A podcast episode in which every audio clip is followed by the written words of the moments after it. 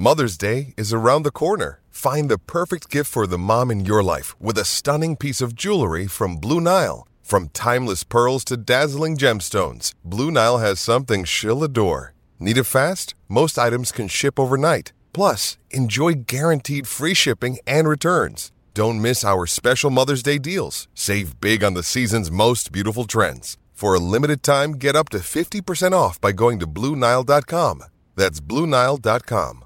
And welcome back to Mornings, halfway through the second hour. Great to have your company wherever you're listening on SEN 1170 or indeed up there in southeast Queensland, Gold Coast 1620 AM and Brisbane 693 AM on the podcast after the fact or listening live on the app. We've got Pedro on the line for a quick chat. Pedro, you there, mate? Hey, Adam, how are you? Good, mate. Yourself? Good. Hey, I just want to make a quick comment on the politics and sport after the cricketers' decision not to go to Afghanistan. Now, I'm not criticising that. My issue is that I think we're quite selective. That's the problem. Where does it start and where does it finish? Who decides what should be deemed a political problem and what isn't? As I say, I think sport can help with outcomes, and I think it did with the apartheid to an extent years ago. But my problem is, well, what if another country looked at us and said, look, we don't like the way you treated Aboriginals, we're not going to tour? I mean, where does it start and finish? That's my issue with it. Who's the adjudicator, in other words? Spot on, Pedro. Absolutely. Where's the line? I don't know where the line is. It's so grey, and totally get your point right there. Thank you for the call, Pedro, about that emotive issue regarding Cricket Australia's decision to pull out of the one-day series for the men's team against Afghanistan in a couple of months, and we'll continue that discussion a bit later on. For now, we're going to switch focus to football. And before we get to football, this week I've been doing Human of the Day, basically, and it's about an anniversary of an event or a birthday or a death of a famous person and going into great detail about that. Now, I won't go into great detail about this man's life because a lot of it's already known, but got to say, first off, Human of the Day today is Mark Bosnich, and he joins us right now from Stan Sports. Happy birthday, Boz. Thank you very much, Adam, and thank you for that wonderful introduction, and good morning to everyone. How are we all? Good. Mark's in here. He's good. And Dom's out the back. He's good as well. And I think all our listeners are as well because it's a Friday. I heard all the I heard all the Young and the Restless talk before. That was interesting. So, what's going on, buddy? Well, happily, we're in a bit of a better situation than Jared Pico, so we won't go into those details. But he's a good lad. Jared's a good lad. Leave him alone, yeah? And he's won everything. So leave him alone. Yeah? He's won a good divorce. Hey, just on the news this morning that Garang Kual going to Hearts on loan from Newcastle, joining a couple of other Aussies up there. A good little first step in Europe for Garang, in your opinion, Boz? Yeah, of course it is. He's not going to get a game at Newcastle right now. So they would have sort of, summed up the situation and sort of thought to themselves, okay, well, where's he going to play? Is he going to play in the Premier League youth, or is he going to play in the... What is he going to do? And they probably said, well, look, he's probably better off going up on loan to a league which is, second, third tier league in terms of, European standards, which is no disrespect to them, but it's a good, it's a good starting point. Young boy can make a real difference up there, and we're playing week in, week out. So far as I'm concerned, it's a win-win for Newcastle and for Garang. Yeah, hopefully so. As you know, Boz, and a few people might as well, I'm a massive Newcastle fan. I've got the opinion he's probably looking at that team. You've just come back from the gym, haven't you? You're that excited. Yeah, correct? I have. Can't you see how much? And the Bozo's buzzing. Yeah, the Bozo's buzzing. No, but I know how much you love Newcastle, buddy, and you got a chance to win a major trophy coming up. As you know, unfortunately, you'll fall short against Manchester United in the final, but it's been a great run. Yeah. A great run for Newcastle Riyadh. It's been brilliant, absolutely brilliant. Good on you. As opposed to Manchester Glazier. Just on Garang, I reckon he's about 2 years off getting a run for Newcastle the way it's all set up. What do you reckon? Yeah, yes.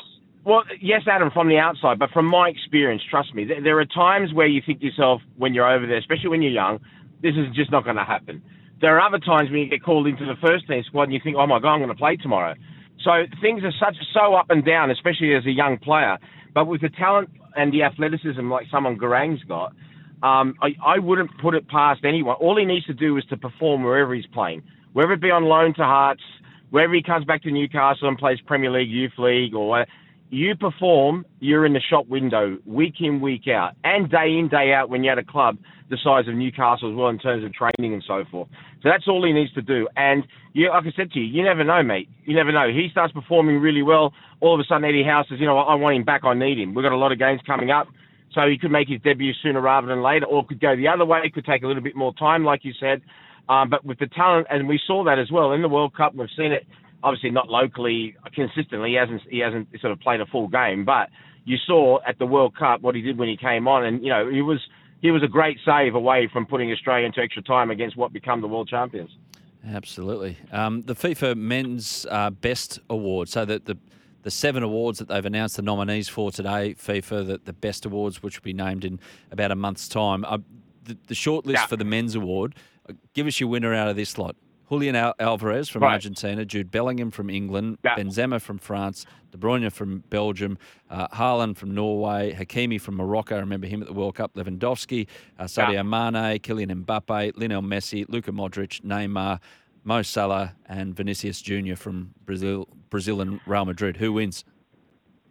Well, that's a huge choice, to be honest. If you're going over the 12 months of calendar year, which you should go over, I mean, you'd probably go for Erling Haaland, but considering the World Cup and what occurred, I'm pretty sure they're going to go for Messi, which is understandable as well. He had a little bit of a struggle last season. He got COVID with PSG, but this season he's played really well, including the other night. He scored a fantastic goal in Ligue 1 and obviously won the World Cup in fantastic style. And Mbappe as well deserves a special mention. There's a lot of players there, really. Vinicius Jr, he was absolutely superb in Real Madrid's European Champions League win. So some great names there. But for me, like I said, if you went for the 12 months, you'd go Haaland. But because of what's happened with the World Cup, you have to go Messi. What about Mbappe, by the way, after the World Cup? Obviously, all the Argentinians went here, there and everywhere. I don't know if they've found Martinez from Manchester United, if he's lobbed back yet for the training. But Mbappe was back at the PSG training ground like 2 days after. Yeah. That's quite incredible. Well, the bottom line is, it is, I know, but the bottom line is, and it's understandable for the Argentine players, an unbelievable victory, you have to say, you know, first time in, 26 years, or 36 years. So you can understand them sort of having that celebration. But I can also understand Mbappe. Look, being a professional footballer, there's no better life in the world, trust me. So going back to doing what you do is an absolute pleasure. Yes, he would have been disappointed that they didn't make it two on the trot, but he has got one in the bag from 4 years earlier as well, and he was outstanding. Even up until the final, when everyone thought it was all gone, he was absolutely outstanding. So I can understand it totally. I'd probably be a little bit the same. Be like, okay, I've had a couple of days off, but I'm ready to get back. And as you can hear from me, there's no better feeling than being paid an absolute fortune to train and do something you love in the morning. We're very, very lucky to have done what we have done, and for those players to be doing what they're doing right now. I can't remember your debut with Manchester United as a teenager way back when. Yeah, 18. 18 or Villa. Was it better than João Felix becoming an extra in a Jackie Chan movie this morning for Chelsea when he came on and just tried to go through some poor bloke from Fulham? Sent off straight away? Right, well, mine was at Old Trafford at 18 for Manchester United against Wimbledon. And they were known back then, for those youngsters who don't remember, they were known back then as the Crazy Gang because they played a peculiar type of football. So Sir Alex Ferguson, or was Alex Ferguson at the time, turned around and used to always give me stick. He used to call me a soft Aussie and this, that and the other. And no disrespect to your producer here, but I used to sort of bring up his Scottish heritage as well, but I won't repeat it out of respect for you. And anyway, he goes, all right, we'll see how smart you are when you make your debut at Old Trafford in front of 50,000 against the Crazy Gang. So I was like, okay. And I thought he was joking, but he wasn't. But I was very fortunate. I got a 0-0 draw, so clean sheet. So I was very, very fortunate. And then, João Felix this morning, I was watching it as I was calling you. I was going to come on and just wind everyone up and said, how could that be a red? But I thought I better not. It wasn't just a red. I actually thought it was a dark red. But for me, it just sums up the season. I don't, there just seems such a a bad energy about Chelsea at the moment. And you saw that even in little instances. I mean, it was there in the second half. I think a cross came in. I think it might have been from Aspel Equator, and it just hit somebody in the centre and went wide. You know, when things are going well for you, you know, you take a chance on that ball going over the defender's head and you put it in. But it just seems to be a not a good energy. That's what won. I think that's one game in nine now they've won in the league.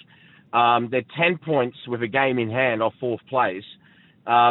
Look, I had this conversation on TalkSport in the UK and Sky Sports UK during the week, and they asked me about Graham Potter. I'm always of the belief, because I've seen it with my own eyes, that managers deserve time. You're seeing it with Mikel Arteta. I saw it with my own eyes with Sir Alex Ferguson. You know, there were times when people were basically staying back for half an hour at the end of the game and calling for his head. They stuck by him. He won the FA Cup in 1990, and the rest is history. So, but as I said last season with my old teammate Ole Gunnar Solskjaer, as much as I wanted him to do well and as much as I like to give managers time, there's no other choice sometimes for boards when they keep losing. And that might be the case. The big one's going to be coming up for them against Borussia Dortmund in the round of 16 of the Champions League. Mm. If they happen to get knocked out then and they continue this form, it's going to be very difficult, because those Chelsea fans since 2003 have been used to a culture of when this happens, the coach goes.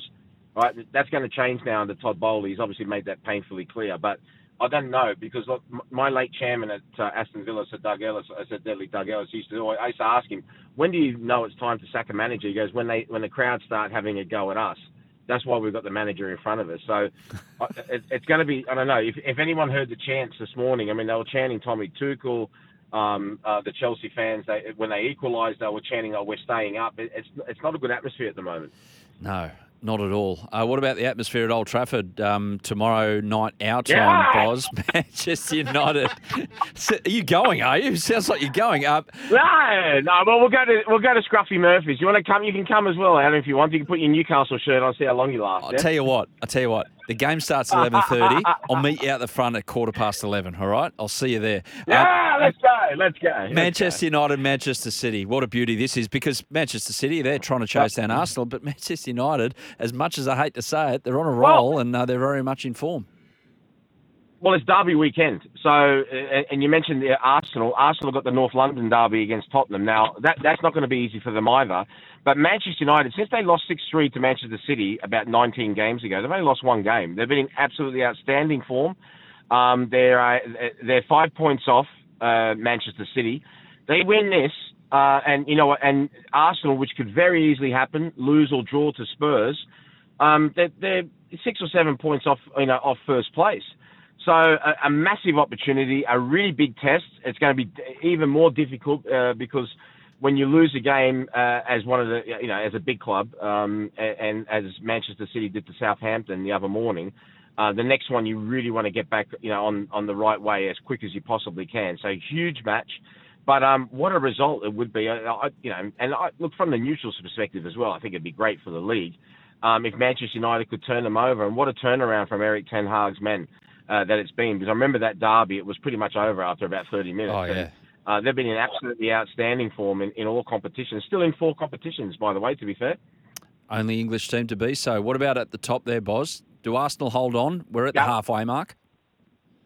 Yeah, I think they're still favourites. There's no doubt about that. And that comes back to my preface about sticking by your manager. I mean, 15 months ago, people were calling for Mikel Arteta's head left, right and centre. And they stuck by him. And the football that they play and the team, the esprit de corps that he's instilled, you can see with some of the results that they're getting, has been outstanding. Big lot of games coming up for them. If you have a look at their draw coming up, and Manchester United, to be fair, some massive clashes coming up, and now we're coming towards the business end as well. Once the European football starts, you got the League Cup into the semi-finals, the FA Cup's going on as well. So it's going to be the business end of the season. Plus, you got the target on your back because everyone's thinking we want to knock number one off their perch. So this is going to be a huge test for his young men. But right this moment in time, I'd have him a slight favourite for the league. Yes, I would. Fair enough. Boz, you've got a big evening ahead of you, no doubt. Your wife, Sarah, wants to take you out. But knowing you, you'll be sitting at home doing the stats on the Jupiler League or something like that later tonight and just investing yourself in that. 100%. Eredivisie, why not? Why not? All of them. I've got these apps. They come from everywhere now, so I can get the stats on anyone. Yeah, somebody asked me the other day about Anthony Callett, because a family friend, his father's a family friend of ours, who obviously used to play local soccer here, and he's at Haydock Split. And I gave him all the stats immediately after about a couple of minutes. He was like, wow, where did you get that? I said, that's my secret. About 5 minutes later, he rang me back. He said, I found the app. I said, oh, well played. Mark Bosnich will lead out with this. Adam Peacock. Happy birthday. Thank you very much. Have a good one, Boz. Oh, dear, Boz. He's short of energy today, wasn't he, Mark? Yeah. Hey, just before we go, I've got to play this as well. He was our human of the day. This was one. This was me back in the day with myself and Robbie Slater on Fox with Boz. This sums up working with Boz so well. We've got an email on the soapbox on our website, foxsports.com.au /football/matchday. Saturdays from Paul in Brisbane. Bozza, you're 30-1 for the Villa manager role. From one betting agency. You keen? You keen? Look at that, son. I don't know. Are you doing anything in the next couple of weeks? Would you be my agent? Agent or assistant? Agent. To get me the job first, and you can be my assistant. Okay, son. Oh, could you imagine? Setting an example. Oh, 30-1. I don't see you or Robbie on it. Unders. Way unders. Way unders. Oh, man. One of a kind. Mark Bosnich off to a break on mornings.